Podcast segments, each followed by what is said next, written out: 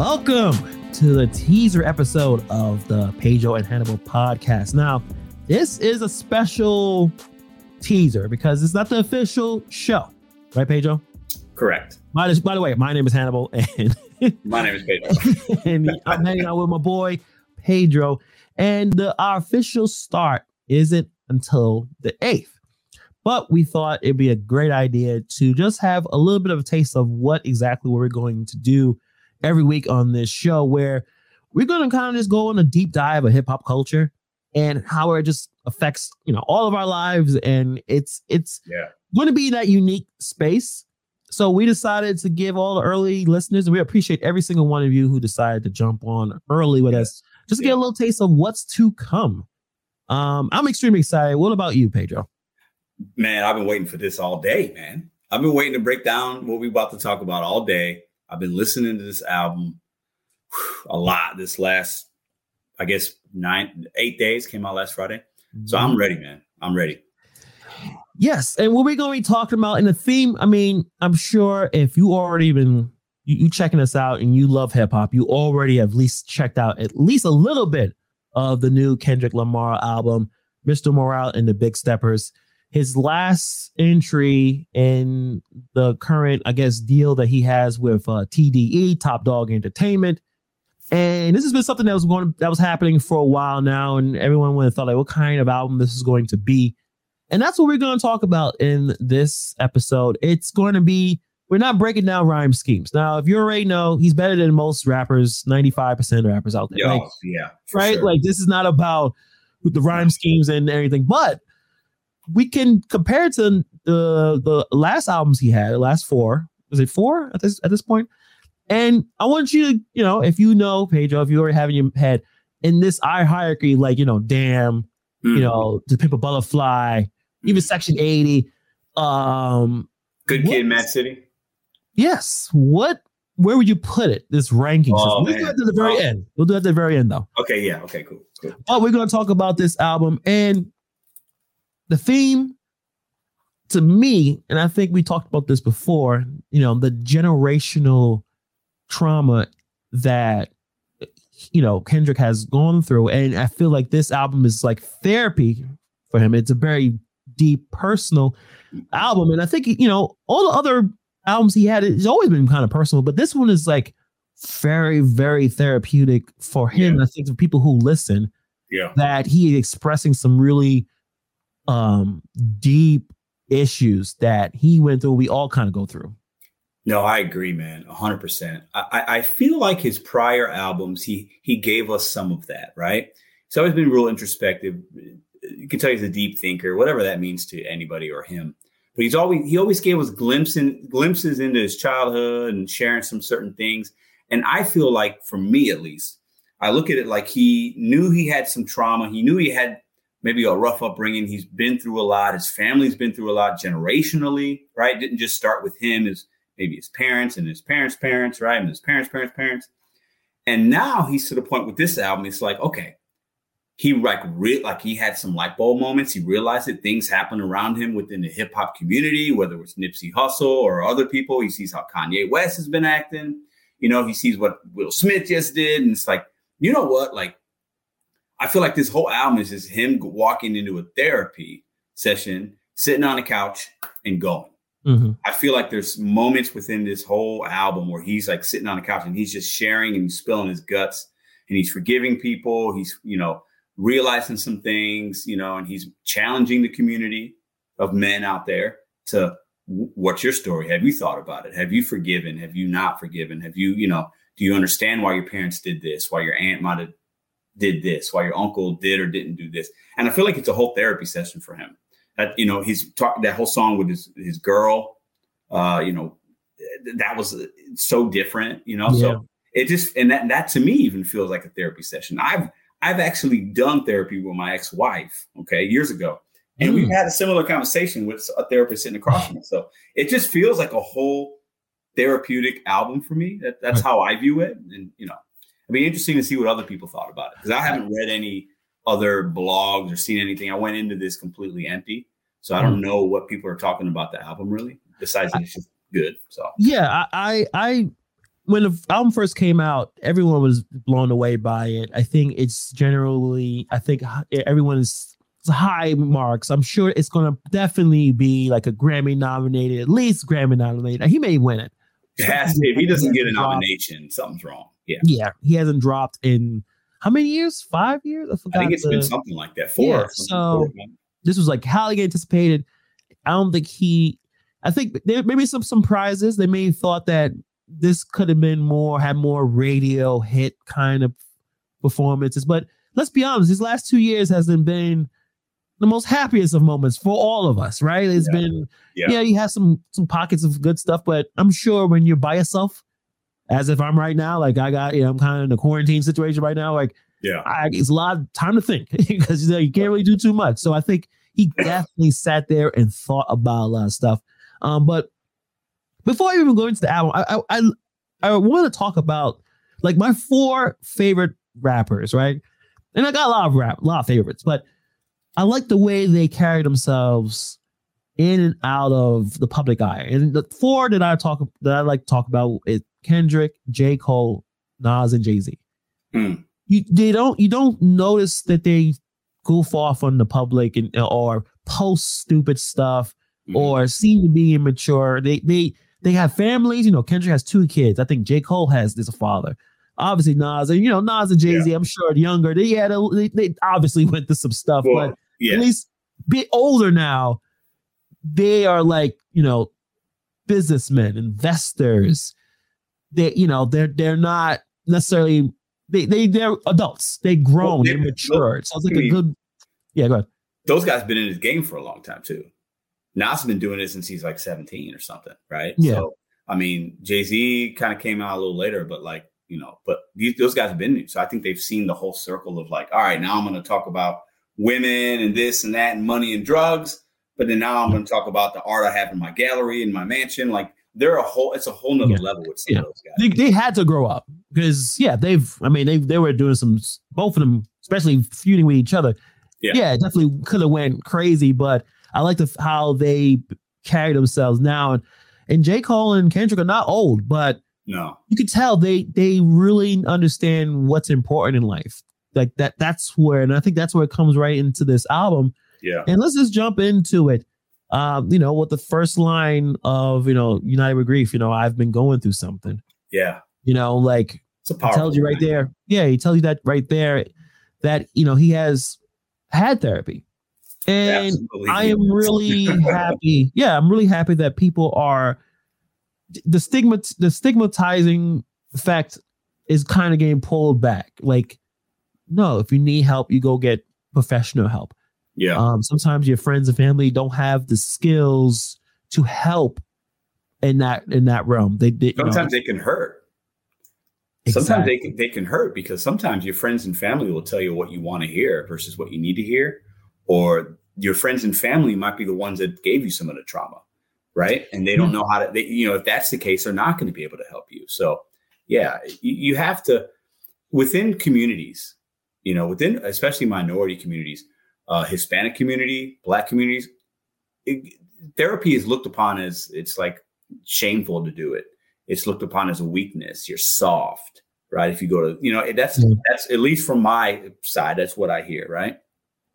But when you get it, it, it's you know when you allow yourself to be vulnerable, like I think he is in this album, and how he has been, at least he's tried to been maybe in his life, right? Yeah. And when you're like that, uh, greatness, great things can happen, but it, you have to go through some pain, and then you have to go through some pain in therapy because it's hard things you're dealing with and emotions and trauma, and then maybe you can come out of that with some kind of understanding of yourself and forgive yourself a little bit, and you know, like you learn your generational things, you know, because a lot of people that have certain issues, there's a lot of shame attached with it, but that shame yeah. you have to sometimes try to let go, and I think he's working through some of that within his this album is how I see it. Yeah, and you know, let's. I mean, I'm thinking about the idea of uh, what is generational trauma, and, or eh, I guess I looked it up. It's it's basically a cycle of something going on. You say abuse. Obviously, things are going in, and, and it kind of goes throughout the cycle of a family. Yeah. So you know, unfortunately, there's situations where domestic um, violence could be a generational thing where uh, even after, you know, uh, uh, you've seen your parents go through physical fights, then as an adult, you are physically fighting with your significant other. And it's because you probably, you know, that, that person haven't hasn't seen how a healthy relationship is supposed to even look like.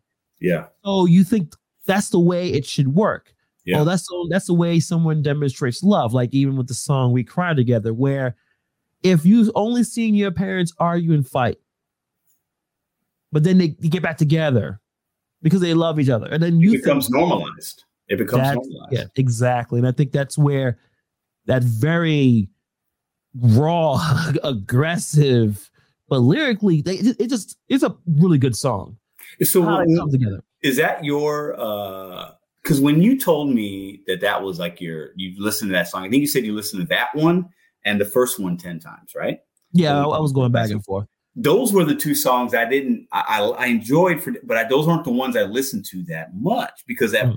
The the is it the we cry together yeah that's what it's called Yeah, yeah, yeah. I, I listened to it and I listened to it more since, but when I first I didn't know what to think of it at first because it it felt like an interlude kind of song. It didn't, you know, it's not like a song song. It's not a traditional hip hop song, which is no, it's not. That's probably the first reason why I was into it. Yeah, it was yeah, and totally I. I I didn't gravitate toward as much because, and maybe that's even my own uh, because I've had listen, Hannibal, I've had too many conversations like that that were almost identical, plus minus a few words here and there, choice words, right?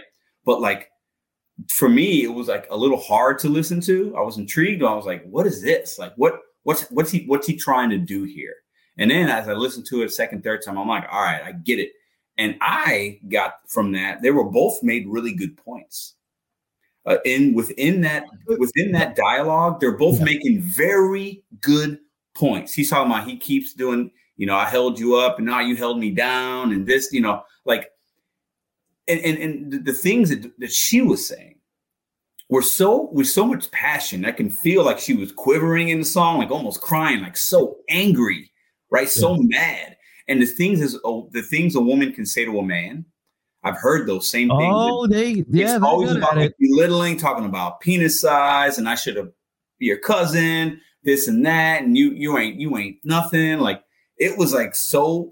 I it, just hit me a little bit because I've heard that so many Because I was going to ask you the, the reason why you probably didn't gravitate to that song is it is it a little bit too uncomfortable?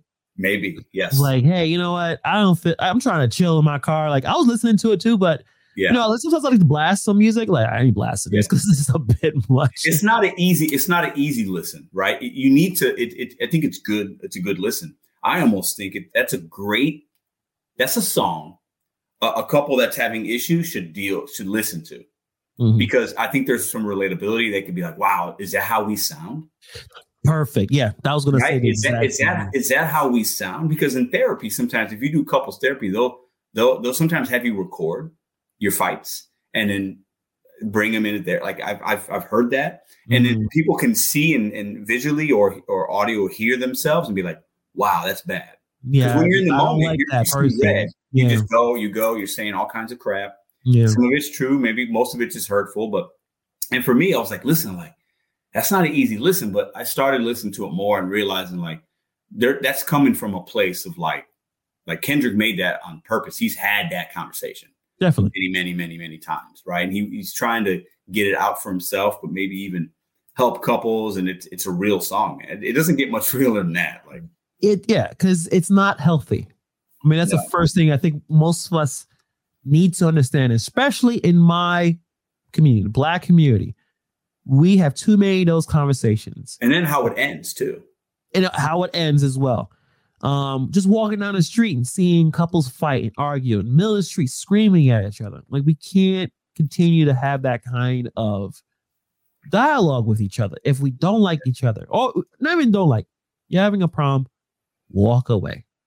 I'm gonna take a break. I come back. Now, even my situation, my wife does not want to walk away when we have an argument.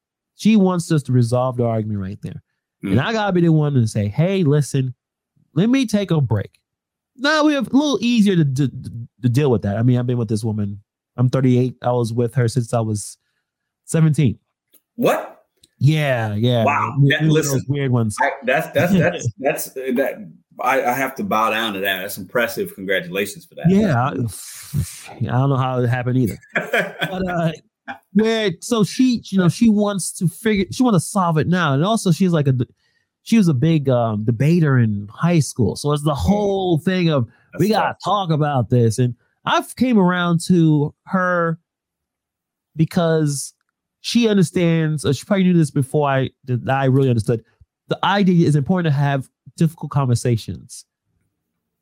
Not yelling though, or screaming at each other, but have because I don't, I didn't want, I don't like having difficult conversations. Yeah. Now I do, I can do it all the time now, but before my twenties, I didn't want, I like just let's pretend this didn't happen. You, you want to brush it under the rug. It's easier. It's It's easier easier. to not think about it and to feel it. It's easier, right? But yeah, then, you know, but nothing gets it- resolved though. nothing gets resolved. It it always gets- come back. there, yeah, it gets buried deep and then it pops out of nowhere.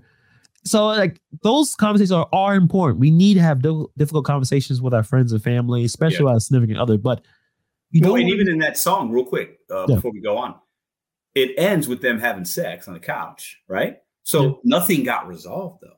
no. right? So he leaves it that way on purpose. And I feel like as the album goes along, you know, at the end, he's, you know, his girl and his kid are like, thanks, you know, thanks, daddy, for, you know, stopping the generation. You know, it's a progression. Like eventually they get to a place, hopefully, right? But like in that moment, it's more like, I, I hate you. I'm going to say this. I hate you. I'm going to say that. But we're still going to have sex because that's what we do, right? So that's their normality. And it, at some point, if you don't fix it, it, it can't last forever. No, because they, they're chasing that drug. Like, because there's certain people out there who just enjoys those kinds of relationships. Yeah. Heavy, heavy emotional. The, the adrenaline is there. Obviously, the sex is there. Sex is a drug. Yeah. And it's a, it's probably exhilarating. But at the end, when you finished, the day the next day is going like nothing changed, and you're still they're still in a in a not in the best place. Yeah. And I think that's where you know Kendrick kind of illustrated that uh, in a beautiful way. And yeah, like this album, the whole album, if we can go, even it doesn't matter what song we talk about. It, yeah, it's not. Is it for radio play? Like we cry together. Will probably would not be on any kind of radio. Could- maybe what- what and radio? maybe what N95. I think he's got a video and that's on YouTube. So Yeah. maybe that hits radio, but it's not going to be in heavy rotation. This isn't going to be number one on on the pop charts. Like it's not going to be that. No. Um, definitely not going to be that. Yeah. Um. And let's see what like we could look at any other songs that you know. It, you could throw out. I'll, songs I'll that share a few that I really enjoyed. Yeah. I'll share a few that I enjoyed. Um, I mean, N95 is is is a good one. I for for some reason when I first started um, listening to this album, the song that got to me was Worldwide Steppers, and I don't know necessarily why in the Mm. beginning, um, but as, as I started like listening to it a little bit more and looking at the lyrics, like he's some of it just kind of it got me a little bit, you know. Okay, um, tell me he's, about it. talk- he's talking about you know, he's talking about like he thinks he has a problem. He's talking, he has a moment in the song, he's talking to Whitney. I think I have a problem. I might be racist or I might be a womanizer. I'm this. I'm having sex with white women. The first hmm. time I did it was this. And he remembers the first time he had sex with a white woman, he was 16. And that was like a significant moment for him, right? Yeah. And he felt like shame or bad. But then there's moments in the song I feel like he thinks he's proud because he found out the girl's dad was a cop or something. And he was like paying it back. for Yeah, yeah, yeah, culture, yeah. right? Like there's a lot of like this internal battle in that song. He's like wants to have sex with a white woman, but then like he doesn't because she's white. Like there's a lot, there's a lot of layers there for me, right? Yeah. You know, and then he the second time was like he was on tour and you know somewhere else and he did it, and it's just like he talks about his like a like this addiction he has even throughout in that song and throughout the album with like women and he's sexting them and texting them. He cheats on he clearly has cheated on his girl Right. multiple and multiple times. He he he talks about that, right?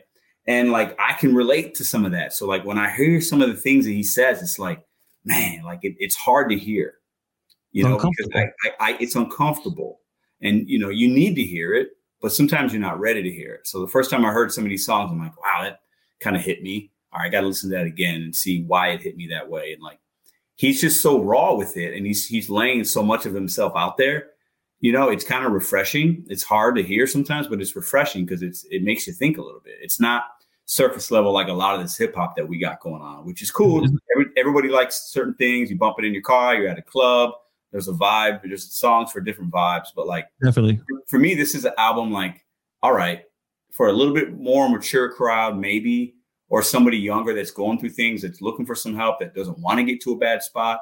But this is an album I'm gonna sit down and maybe sip a little cognac, have my favorite beer, and like listen a little bit and think right. a little bit, you know. And so I like that one. Uh, father Time is a song that hit me a little bit because he's talking about his relationship with his father, obviously. Oh, we could definitely we could deep dive into that yeah, one. Crazy. I think yeah. Crown, Crown's really good. Auntie Diaries, I thought he really stepped out on a limb on that one a little bit and was talking a lot about things that are even going on now with, you know, uh, transgenders, gays, and like, you know, he's and things within the hip hop community, words that have been loosely used just even five, 10 years ago, 15, 20 years ago. And hip hop yeah. now, they would never say those words, they'd be canceled. So I feel like he was challenging that a little bit. Like those are just some that kind of stick out to me. Mr. Morale, I think the, Mo- the mother song. I mean, mm-hmm. I listen to that song more than any. Um, those are a few that I really enjoyed, but yeah. Yeah. Um, but just going back to uh the worldwide steppers, yeah. I yeah. The more you're talking about, the more I'm trying to remember that was like a confessional. Like hmm. he's mm. confessing a lot of stuff. And then also yes. in, in there, he's talking about how he had writer's block for two years. And it's kind of the same thing with the first album. Like he he's in therapy, he has writer's block. So it's like it, maybe there's a lot of reasons of why he didn't come out with tons of songs as we all assume all rappers will do. That yeah. he was in a a dark place and I think, yeah, Worldwide Steppers, you, you could tell he just there's a lot going on with with with what was going on in his mind. And if you want to jump into Father Time, oh man, very, very I think that's another one we can talk about because you know we yeah. both are fathers. Yeah. And this is another theme in in the culture, especially black culture, like you know, probably same in your culture, where you know as a father, you want to raise your kids to be tough because the world is tough. There's a lot of stuff happening. There's, you know, you may have to deal with racial stuff. You got to deal with, you know, dealing with com- competition and just life in general. And you try hard to make them tough, but you you you make it. You basically making a bad. You you you push them into the to weakness mm-hmm. when you say don't express yourself, stop being weak, stop being a girl. And, and it's not just fathers. I've seen women tell little boys, stop crying. You act like a girl. Yeah. Shaming yeah. them in front of people, public shaming, screaming at them to a point when they're 20 years old and you bump into them, they're freaking the hell out at you. Yep. And they think they need to react in a physical way. In a physical express, way. To express what's going on with them. Yeah. Yeah where I, and I see this all the time when I step outside. Men quick to yell and scream and basically act feminine in that aspect of mm-hmm. like, why are you flip like, yo, what's going on? Yeah. But if you only been raised around women, where you know, the father's been gone, those type of you know, like, and I'm, I'm yes, I'm a little bit of a traditionalist. I think it's important to have your mom and father. And not even just mom and okay, male fame. You need two parents in that. Well, no, clearly the statistics are going to tell you that that if a child is raised with two parents, two two parents in a home, their their their measure of success is like tenfold, right? Yeah. But if they have parents, even if they're split up, it's less. But if they're both still active, it's still you know better. But if you if you got a one one parent, it, it's hard, whether it's man or woman, but especially if it's a, a mom and a young man, it's hard yeah. It's hard because you don't you're not getting that connection, that guidance from a male role model. That's your father. It's Definitely. Just, tough. You know, it, it, it, it's hard. And and you know, numbers will say that. And I think that song is, you know, we all have our relationships with our dads and we have the things that we wish were better. We have the things I think we might cherish certain moments, but like as men, or I'll speak for myself. As as a man, I'm always looking for my dad's approval. I'm always looking for him to you know, like think I did something right, like even to this day, you know, um, because that's my dad. You know, I want, I want to, I want to show him that I am trying to become a good man, that I am a good man, that he's taught me something because I feel like I owe that to him, you know? Right. I think as young men and boys, we're always looking for that from, from our fathers, you know? And it's, you know, it's, I would say it's easier. All right. Some people may say it's harder to raise kids now because of all of this going on. I would say it's harder back then because the reason why I think, and I'm not you know blowing smoke up my own ass, but I feel like I'm a better father because I can actually look up something. I can go on the internet and mm. look up something about dynamics with the child, or what should I do about this, or how do I handle stress.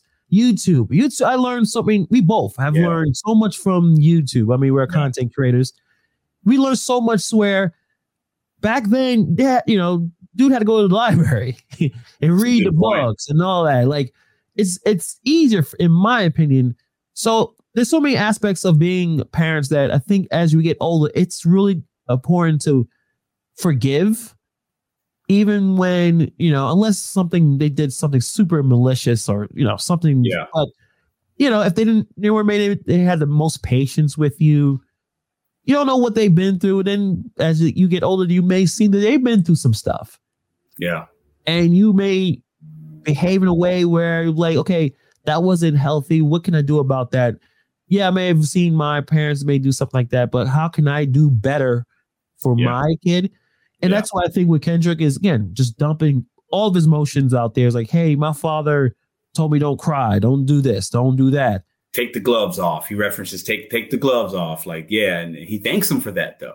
Yeah. the song. He thanks him that his dad was like that in a weird yeah. way, right? Like yeah, yeah right. Like the, oh, because there's sometimes we, you know, like you try to take a little bit of everything, right? Like, yeah, some of the things like maybe I should have been more open to emotional, like expressing myself emotionally, like probably. But to survive where yeah. he came from, yeah, he may have needed to have that. Yeah, and that's he the thing. I think, you know, some some kids, you, you, know, growing up in a rough neighborhood where you're it's it's poverty, you know, might not eat for a day or two. You know, you're seeing a lot of violence. You're seeing drugs. Your your uncle's coming in. He's you know got a gun in his hand. It becomes normal, right? It's just like normal everyday life. You got the the pimps and the drug dealers on the streets. You got the women. You know, like but then you got somebody in, in the suburbs, maybe they don't see that as much, right? So their perspective is different, how they're raised is different. What their being tough looks like could be different from what Kendrick thought was tough. Right. And, you know, I think it's interesting though, because like sometimes you can have a parent that can be really, really tough, right? Rub dirt on it. You're a man. Don't do this. Don't cry. You know, you got to act this way. You know, oh, he punched you. You know, a kid a kid uh, did uh, disrespect you at school, you got to go kick his ass the next day. Like, yeah, that's what a man would do. You don't let nobody punk you. You ain't no punk, right? right? Don't be a punk, right? And you you hear that, and then you make you know you might do you might react in whatever way, right? But sometimes if you have a parent like that, it doesn't do you any good while you're a kid. But sometimes as you become a man, if if you've learned some things, that you, you learn what not to do for it when you have a son because you remember right, how right, it made you feel. So you learn what not you learn what not to do. And some people they they they don't get that moment. They don't have that light bulb moment or whatever, and they just continue that because that's their normal. That's what they think's okay because they think, oh, I am a man. I'm good. I'm a man. I'm a man. So I'm gonna treat my boy. I'm gonna raise him just like my dad did because I'm a man. But are you really a man? Like, what, you got yourself together? Like, you know, you have to really be therapy is uh, something that's helped me personally in my life. It still does. I, I, definitely, for people that are ready for it, you have to be ready. You can't just do it to do it. You can't. Somebody can't tell you, "Hey, you should maybe see somebody and talk." Yeah. Sometimes ready, they'll get they'll get angry and defensive because exactly. they're not ready yet, right. and they think so again. You have to, you know. Yeah. Clearly, he's done some of that.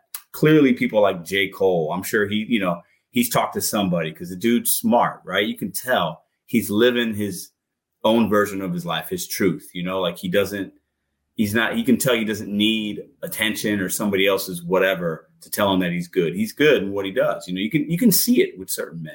Yeah. Right.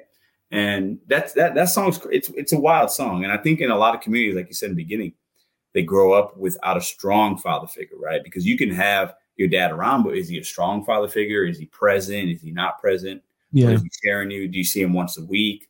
You know, it, there's a lot of different variables with having a dad. You know, you know, it's funny you brought it up, brought that up in terms of smart people um understanding they needed they need some kind of therapy. Like I don't know if you remember this, and I'm just jumping jumping a whole different topic, but just real yeah. quick, when uh I don't think it was the last time the Lakers won a championship, but it was the one where Ron Artest, but his, his the name uh, Metta World Peace. Metta World Peace, yeah. Uh, yeah. When he won the championship, one of the things he thanked was his psychologist. He, right on the right on the court. Right at the court. He's like, I like right and that and that that dude came from, you know, bad neighborhood. Yeah, Brooklyn. I mean, yeah. Bad. Uh Malice at the Palace. I mean, we all seen it. I mean, I've seen I was saw that live. I was playing Xbox Live. And I was like, yo, yo, watch the Indiana Pacers. I mean, the Pistons game. Like? All right. Like, and they're like, oh, crazy, crazy. it was madness. I remember that, man. I remember that. It kind of, I don't know. I can say it ruined his career a little bit, where the money he was supposed to get, people just thought he was a thug. Yeah, I think he lost a whole year of basketball. I think yeah. he got suspended for like a year or something. Yeah, yeah. And the fact that he was able to go back, you know, go to LA, and you know, you know, Kobe took, you know, probably like yo. No, Kobe wanted him there because yeah. because Artest played for the Rockets and the Rockets and the Lakers were, you know, rivals. And and you know, Kobe's like, we I need Ron Artest. I need a, a, a tough dude. I need a yes. defender. No I need. I no one would mess with Ron Artest. No one would. So, nobody. I, mean, I remember when he did that. Yeah, he thanked his therapist, his psychologist. I mean, and he did it with so much joy. I remember there was yeah. no shame in no admitting shame. he he was completely. I feel like he was completely happy. He reached the pinnacle of his professional career. And, and he, helped, he helped that. He was vital for vital. He hit a big three. Just a bench guy. He, no, he hit a big three in that game. Yeah. Yeah. So, definitely. I mean, that to me, the Ron Artest from Indiana would not, if they would have won a championship, he doesn't respond in that same way. No. Because he wasn't, you know, he he he, was probably a better player. Yeah. Obviously, he was younger. Like right. that dude could right. ball. Like he yeah. he was able to score, defend. He was able to do a yeah. lot of stuff, but he just wasn't there because and I don't know if you've seen his documentary, um, but he been through some stuff, man. I haven't seen his depression, yeah, all that. So it, it gives going back to the idea of, of the importance of therapy and and our in the community. A lot of us we just fall in this prison mindset. Now, hmm. if you know people who've been in prison, uh, my wife she worked at a correction officer for two years. You you just live in the hood everything is based on living in prison is not living in uh outside like in reality like because it's even more of a jungle fight. Like you have to be tough. Like you if you are not if they see you as weak you will be taken oh, advantage of. Yeah. so you can't have a balanced of view or perspective on things in prison it's a different world. It's a different, it's a different world. world. It's a whole nother it's a different world. But the problem is if you your culture is based on your father, uncle, brothers, cousins coming in and out of jail, can they turn that off when they leave jail to leave prison to live a normal life? Or as soon as they come out, you bump into them, they take it as a perceived threat or disrespect. Because that's one one word they love using in prison: respect. Yo, oh, you gotta respect time. me. Big no, you got that, he disrespected me.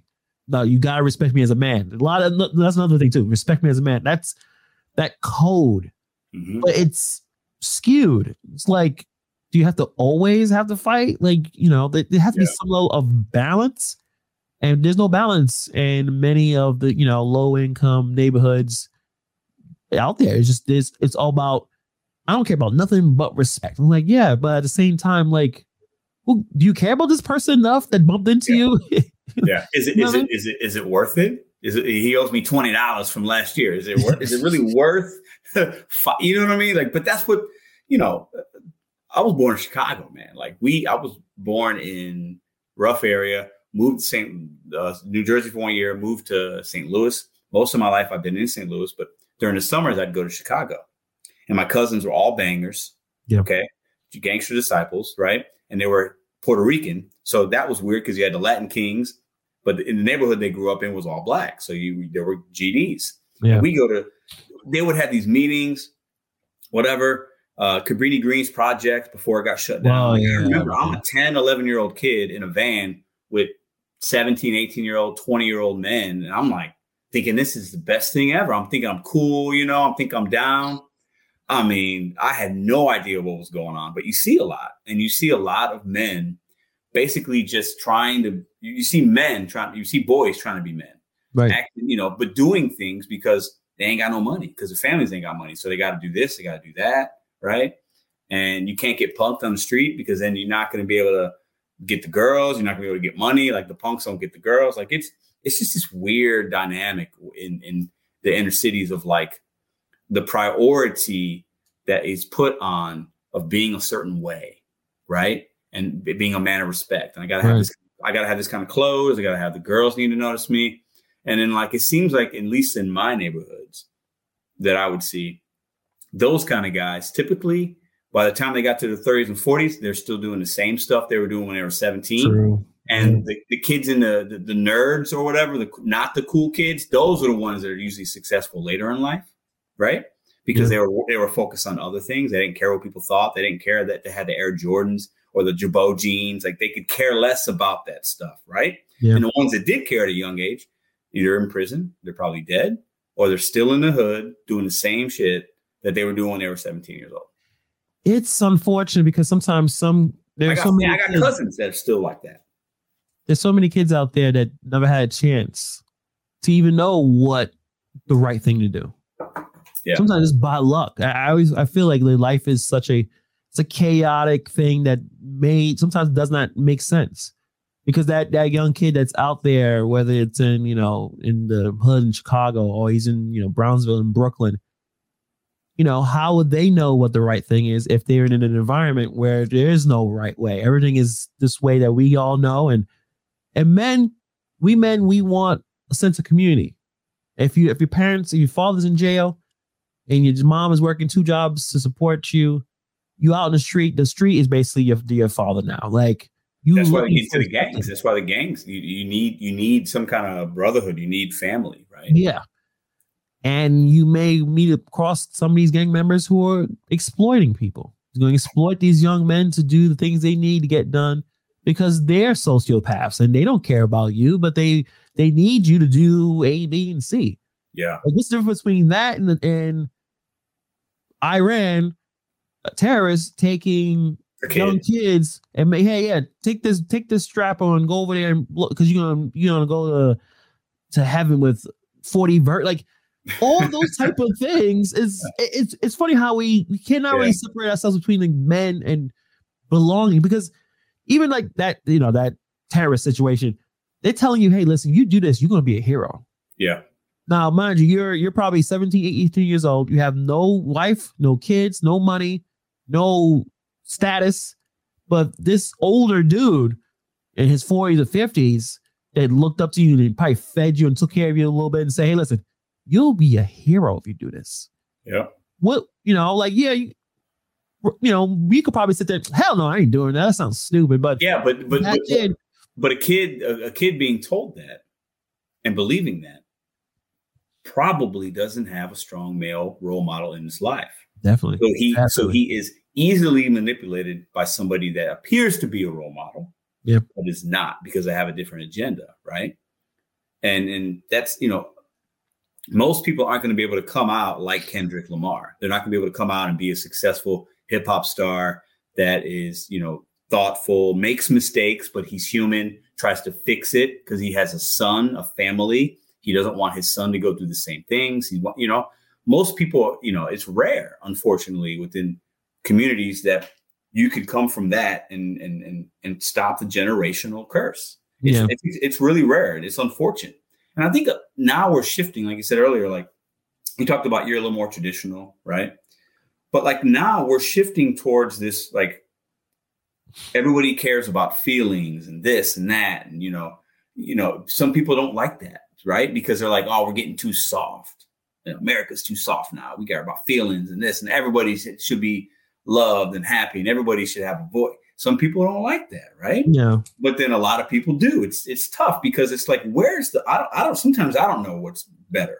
And I think it just depends on your family and like, you know, what you what what's important to you because like you want to, you know, everybody should be heard. Everybody should have feelings. Everybody should be able to uh, you know, people use the word safe place, and you know, schools now are changing their curriculum to to make sure kids are feeling good about themselves. And some people are like, that's that's not right, right? And some people are like, no, we need that because kids need to be heard, and they, you know, it's just it, it's we're in this weird place. You know, we're '80s babies, right? We pretty much grew up in the '80s, early yep. '90s. You know, not everybody got ribbons. You know, if, if you know if, if if my basketball team didn't play well, we didn't get a ribbon. Now everybody gets a ribbon. So it's like, is there value in that? Yeah. Because a kid gets something that they, you know, who maybe they're not good at basketball, but they got a ribbon. So it's like, okay, well, I did go to practice every day. I'm trying my best. I want to show something. I want to put something on my wall. Is that a, the wrong message to send? Well, I don't know. It's you know, it's interesting because like not everybody can be Kendrick Lamar. You know, like some people need. Not everybody's that tough minded to mm-hmm. understand mm-hmm. their flaws, their history, think about it, get help. Some people need to be coddled. Others need to be treated more rough. Like it, you know, the kid that the, the kid that gets the bow for the basketball team that finished in uh, 29th place, he might go on to do great things because he saw that kindness was given to him. Right. But the kid right. that doesn't get it, right, might say, "Oh man, that sucked. I want to get it." That might push him to work harder. So next year he gets something. So it it's tough, man. I don't know what the right answer is for that kind of stuff, but like it's, I definitely uh, see we're shifting in this country with like this like mindset of like how do we parent and who does this and what's right, what's too much, what's too strict, what's not strict enough, you know. I, I, I, used to get, you know, we used to get little, you know, switch. You get take the switch from the tree, boom on the butt. Yeah. I mean, I, am sure that's still happening all over the place. Well, yeah, but if I if I took if I took if I if if I took uh right now I took a switch from my tree and my mm. daughter, and I spank her on the butt, and somebody's walking by, they might say something to me, and the, the, I might get I might get reported. In yeah. the eighties, eh, probably not. Yeah, yeah. Uh, and and it depends on you know you hitting the boy, hitting the girl. It, it does. Boys may be like, oh, he probably he probably deserved it or something. you know, I mean? but I think a balance is always something that we all should strive for. There's a balance. You don't want to go too far in one direction or next. It also depends on the person. So it's yeah. like, do you understand your kid? And I think you can look at it, even just understanding a person like a basketball team where, you know, really good leaders, really good coaches know how to press one player, but they're not going to use the same technique to the other player. Excellent. So like this yeah. person probably want needs more of a aggressive, like because they can handle it. Yeah. That's what works yeah. rather than the other one where it's more arm around the shoulder talk, right? Yeah. So that's, I know that's, a, that's um, an excellent point. The Phoenix Suns, and uh, that was a back and forth at the, the end the end of the when they got eliminated with DeAndre Alton. Alton, I think I pronounced his name. Ayton. Ayton. Ayton. Yeah. Where I didn't know this, I wasn't following it until I saw some articles and some news stories that they basically have to pep talk him all the time. Like every beginning, every game, they got like, come on, come on, man, you gotta help us out. Yeah, like, yeah. And to a point where they getting they getting their butt kicked, and the coach is like, "Yo, you quitting on us?" And then, then all of a sudden he wants to fight the coach or argue with the coach, and it's like, how a man that big and gifted athletically need to be pep talked? So if, apparently, if you too aggressive to him, he ain't gonna like that. So like, how do you put how you push him to be the best thing he could possibly be? Yeah, and on now he wants a max contract, and they're sitting there like, I don't know no, if they pay he, you that. He ain't max contract, no. But no. that man is athletic. He's been gifted, blessed to do, and and everything. He just he's so finesse. There's no power, anger. There's no Joel Embiid. Like, I'm going to run over you, Shaq type of stuff. Or uh, Giannis, I'm going to run over you. He, so get out the way. He ain't got that. He ain't got he that. Got but, that right? Know, so like, how would a, you, you know, get him to do it? Like, yeah, I don't know because you know, I, I think, and that goes to, I think you're talking, we're talking about like knowing your audience and knowing how to manage people and lead people and coach people and father or mother people and kids are different. Eh, you know, eh, you know, I think about like when I was managing restaurants, you got to talk to this host this way, this host you got to relate this way because they're, you know, they're different. They're all different people. We're all different. We all want different things, and like you know, like we hear things and perceive things differently. We have different values. We have different things that are important to us. But like with a basketball player like that, who knows? Like he could have had moments in his life when he was younger that somebody told him one thing and he took it another way, and that's where he is because he's just as big as Giannis. He's probably taller, but right. he he doesn't have that mindset when he's on the court, right? And for me, it's like it's about like being when you're growing up. You got to have somebody that's present, that knows you, that knows what kind of direction to give you, right? Whether right. it's a coach, whether it's your dad, they have to they have to get to really know you. Like one of my best bosses always told me, Pedro, you got to get them here in the heart before you get them up here. You right. got to get that's how you know that, and most people that will work, right? You can't just say I'm the manager. You got to do it. You got to understand like what they value, you know. So maybe the coach doesn't understand how to, you know, and it's sports is tough because you're in the moment. It's tense. You're losing. You know, when you're losing, nobody can tell you nothing. As a professional athlete, I'm sure I'm not one, but like you're you're getting your butt kicked. Like you're you're mad, and somebody's saying this, like you know, yeah, I think he's. I mean, as as rumored that Monty Williams said, "You're quitting on us." Yeah, like you're quitting, and yeah. that got him all round up. But what happened if he doesn't care as much about basketball as some like you know? what I mean, he can. Some people don't. Some people don't. Like people don't. one of those guys. Like, hey, you're tall. Go play basketball. That, well, he, he doesn't love it. He he might not. There's been a lot of players and people that are like that. There's been hip hop guys that make albums and they stop doing it yeah. They're even success. They're like, I got the passion anymore. I don't want to do this. Like, I'm not, you know, I'm not passionate about it enough. I think we see yeah. it in a lot of lines of work, uh, especially in entertainment, because it's like, you know, you, you you're always trying to do something for somebody else, and somebody always has an opinion of you. It's like, well, I just want to do what I want to do, right? Just because yeah. I'm seven, you know, Kyrie's got a little bit of that. He's always getting at the media like, hey, I'm just a professional. I'm a basketball player. We don't, don't like that. that. As a as a fan that's right. passionate that care probably too much about this. Yeah. We don't want that. We want you to cry. We want you to be like the New Orleans uh, Pelicans coach. We, we want Willie Green where he gets he's crying. And I'll tell you, man, when I watched that, I choked up too, man. I don't even I don't even care about the Pelicans, but when he lost, that's what like, damn, he cares so much. Yeah. He cares so much. Yeah. It's like, damn, yeah, I want a coach like that. You know what yeah. I mean? I want to I want a team that the, the coach cares that much. Even though maybe you can say, well, there's a lot of other things to be more upset about. But you, you, I think that's what people want. People want passion. They want you to care a lot. So they do. But, but you just said it. You just said it. You want somebody like that, right?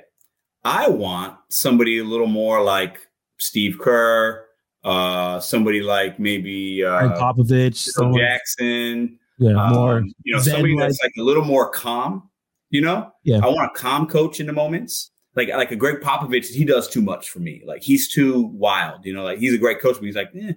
like a Bill Belichick, you know. Like a cal- I want a calm dude because yeah. sometimes they're too passionate. Too passions, you can get too. You, you can go too many. You're right. You're right. College, like a kind of like too much college basketball. Yeah, like because like, they need they need I guess to get the kids going, you got to be you got to be yeah yeah there. yeah yeah. So like with college basketball, you got like the Tom Izzo's and Mike Krzyzewski's are always just like yelling a lot. I like the Jay Wright from Villanova. He's a he's a chill. He knows what his team needs to do. He's got them prepared. He doesn't have to do a whole lot in the game. Like when I played basketball, like I always like my coaches to be a little more chill and like trust us.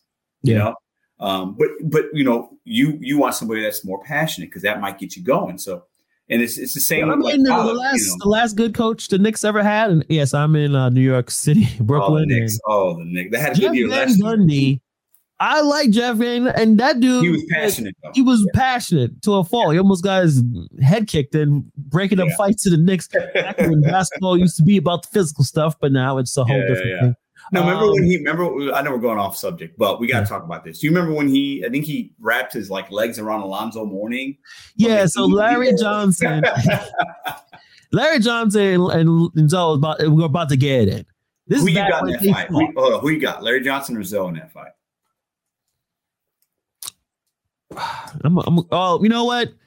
If there was if I was Larry back in the Hornets, he would he would have took care of Zo. But that was back, you know, like Larry had back issues. He he wasn't high jumper like that. So I think Zo, if he had like good, you know, the jab, he got a good arm, he got the reach on him. Bigger, but I, am going with Grandmama. I'm taking Larry Johnson.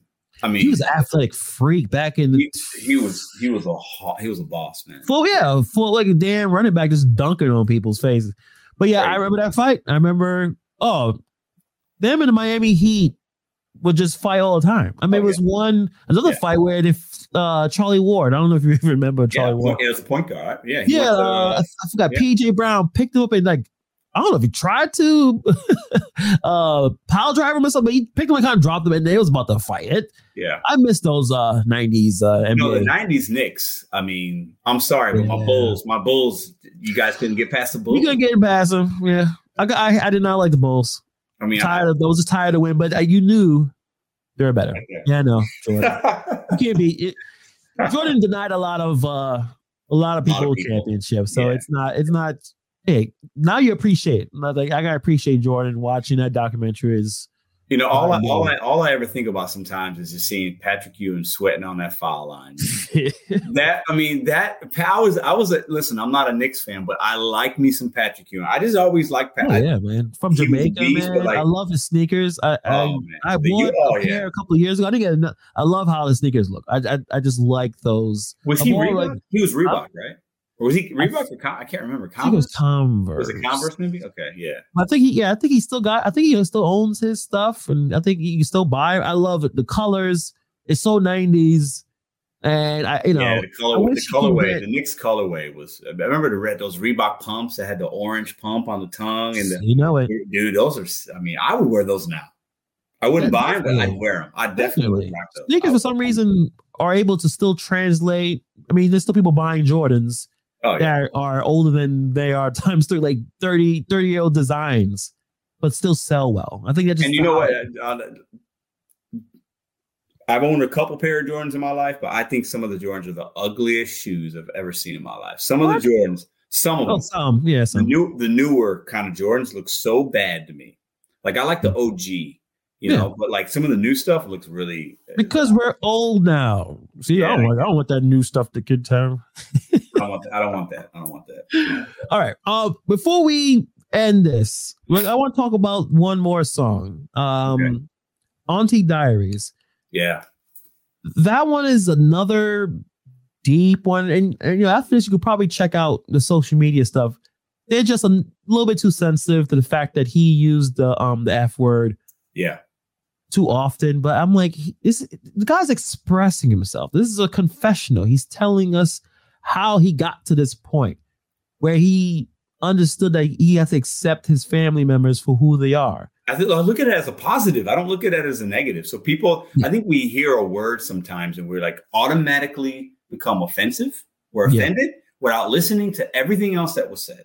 Yeah. You know, and and how you know he he's he's I think he's it's like a love song for his aunt in some ways. Like you know he's paying her homage for being herself, right? Yeah. And like I, I, don't understand why people would be offended by that. But it, I think that's where we are. Where I think we the social media gets to a point where they post something, you get an emotional reaction to it, yeah. even though you really didn't take a step back to get the whole context of the situation. But yeah, he, he, again, he's saying it was back in the day when we used that word. It was you know comic relief. It was it was supposed to be something funny. Yeah. Was it intended to be painful or hurtful? No, it's kids. We all grow up. Kids can be really cruel. Sometimes it's not.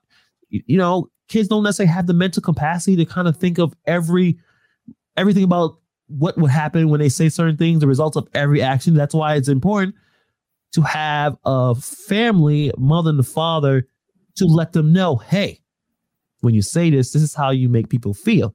A lot of times you're in school screaming all types of stupid things. So he's telling you that that's what I did. I grew up and and and used that, that word, but I realized that word you shouldn't use anymore. I'm yeah. sure the last time he probably ever said that word was in the booth making this song. Yeah, he's. I, I guarantee that he's probably not using that word on his. I mean, listen, I've used that word plenty of times when I was younger.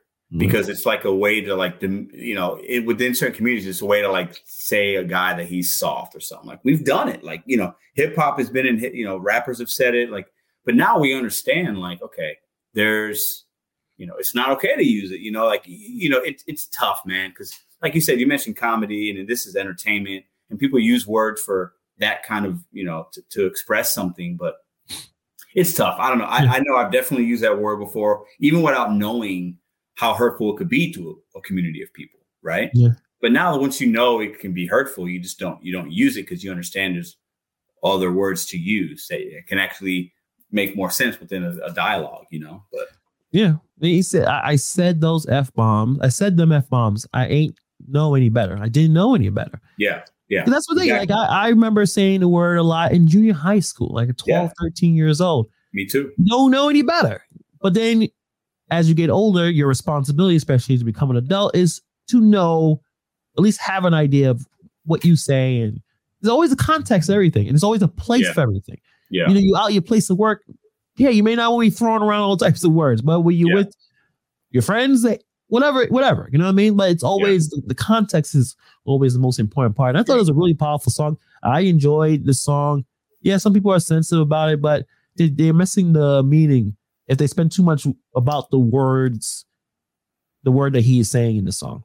Yeah, yeah. Well, he ends the song interesting because he talks about bringing a white girl on stage, and he's saying he could we could say the f word together, but then only if you let me say the n word. Right, so he, right, yeah, you know, yeah, he, yeah, he, he, ends it in a very like, ooh, that was tough. You know what I'm saying? Because it, it, it reminds me of David Chappelle joke uh, yes. uh, about the baby. It's like, yeah. yeah, maybe kill somebody, but it seems like, you know, I mean, like he's throwing something a uh, provocative, uh, yeah. provocative statement there, and yes. it's up to us to see, like, you know, does that make sense to you guys? Yes. Not, you know, yes. I thought that was pretty cool too. I, I, think I think it is because some. It's, I think a lot of times people are too afraid to have just a conversation about something, and I think what what I really enjoy about people like Kendrick Lamar, David Chappelle, they're going to start a conversation. Let's talk about yeah. it. Let's not hide from the issues. Let's talk about it. We probably have more that we can relate to than we even can imagine. But we got to talk. Don't don't shut the door. You know, like let's talk. Like maybe we don't agree, and that's fine, but we can have a conversation. But if you yeah. don't even have the conversation, you just assume things. That's when things go sideways. You know. Definitely, definitely. Pedro, we are coming up on an hour. That was quick. And it felt like it took 20 minutes. Yeah, I know, right? But since I'm not sure exactly how long or what's the limit to this on the podcast, well, I want to uh we're gonna want to end it by ranking the albums okay that he has. So it's Section 80, it's uh to, to Pimp a Butterfly, Damn, Good uh, Good City, uh, Mad City, Good Kid, and Mr. Morale. What is your rankings? so I have I have Mad City as one. Okay. Okay. Um, I have this album is two. Oh wow. Okay. I do. Yep. Okay. Um, I have Butterflies three, and I have Damn is four. Four. Okay. And Section eighty is that a mixtape or that's an album? I guess that's a that's more of a. I don't. You know what? I I I don't. I don't. I think I've heard a few songs on that album, but I haven't heard the whole album from. Okay from front. So we're gonna, we gonna okay. So we're gonna go. I want you to go check out section eight. It's pretty good. Like okay. it's it's good. It, it may actually get in section eight. Section section eighty. Eighty. Yeah. Okay, got it. Oh, I see it right here. This is uh 2011. Okay, yeah, I've definitely heard. You've I've heard, heard a few. I've heard, I've, heard, I've definitely heard a few of these, but I haven't heard. I'm ranking it based on like the other albums I've heard from beginning to end multiple times. And this is this album I did not. Okay, so I'm gonna tell you my rankings is gonna be yeah kind of different. So I have to I have pimped the Butterfly one. One. Okay, interesting. and uh I have Mad City 2 mm-hmm. Damn is three, and four is Mr. Morale. So you have Mr. Morale. So Mr. Morale for you, I feel like, was a little bit of a disappointment. I would say none. I mean, I can't be disappointed because this, there's songs I'm going to be listening to throughout ever from that yeah. album. What are you missing from it? Well, I, I, you know what? Some some of the hits, some of those radio hits, some of the hits, some of the songs will play and just feel good and just kind of okay. go, you know, like it's it's a great album to listen to and reflect. But you know, the rest, of, even damn, even the other three, which all this could be intersectionally. I have my own personal. Sure. I think the Pimp Butterfly just blew me away, especially it's a strong album. It's a strong album. Yeah, like it is a little bit. There's some elements of that into Morale. Like he, he is yeah. again. He's kind of confronted with certain things.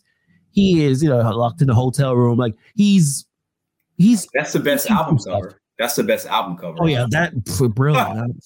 That's brilliant the best album, album cover. Like I, I'm, I'm I didn't even tell you this. I'm trying to go and uh buy some rec- um, record album, like some vinyls. Yeah. Kind of go back and like, you know, just going back to the 90s type of thing. And I gotta purchase that one. Like I have Oh, a good list. I'm gonna just be old school. I have my own little vinyl section. Nice. That one is Illmatic. It's that album. Oh, it's, It's uh, um, what's the J Cole? I'm gonna get a bunch of like really the, the best one. Obviously, New York uh, Notorious B.I.G. Ready to Die, like all those iconic album covers. Gonna get those vinyls. But uh, yeah, to Pimp a Butterfly, I probably can listen to that anytime, Yeah. anytime. And he had a lot of really, really good, powerful, meaningful songs. But you can still play them, and they were, you know, a little lighter compared to Mr. Morale. Morale is the most deepest, most um personal therapeutic album. So it's right up there. It's not, it's not, it's not an album I'm not going to stop listening to, but Yeah. that is just my. And I, I tend I tend to gravitate towards I like that kind of stuff. Yeah. You know, when I'm if I'm running or playing ball or working out, I want to listen to, you know, some DMX or I want to listen to something like that, right? That's just or Jay-Z or Biggie or whatever. But like if I'm I'm out in the, you know, uh, taking a stroll, you know, sipping some wine, drinking some uh, listening to music. I'm out if I'm doing some landscaping in the backyard, if I'm doing things like that, I want to think. I want to actually like to listen to things that are going to make me think a little bit. I don't know. It makes me focus. So that's why I'm. You know, Nas is my biggest. You mentioned your four. Nas is my number one hip hop artist of all time. I just, it's probably it's nostalgic for me. My first album I ever bought was "It Was Written." I bought it at Mm. Blockbuster Video. I saw it. I was like, "Who's this kid? Who's this guy?" I had heard the song with him and Lauryn Hill. I think on like uh, you know, Yeah, that was like his box. one of his big first was- big monster hits. That was his big monster because you know his first album, Illmatic, was not radio. This was his first big song, first big big album. Illmatic is like you know the first one, but so I bought that album. and I listened to it. And back in the day, you know, you open up and it had all the lyrics and the yeah, I love that. produced it. So here I am. I think I'm 11. I'm looking at this. I'm like, this is odd. Like this is great, and I'm relating it to the things I'm seeing when I go to Chicago, the Mhm. things I'm seeing in, in the neighborhoods. And I'm like, this is the best thing I've ever seen in my life. And I'm 11 years old. I'm like, look, I'm just. My mom's like banging on my door. Turn down the music. Or, what are you listening to? You know, uh, you know. And she's Puerto Rican. She's like, play something else. You know, like, oh, I'm listening to this.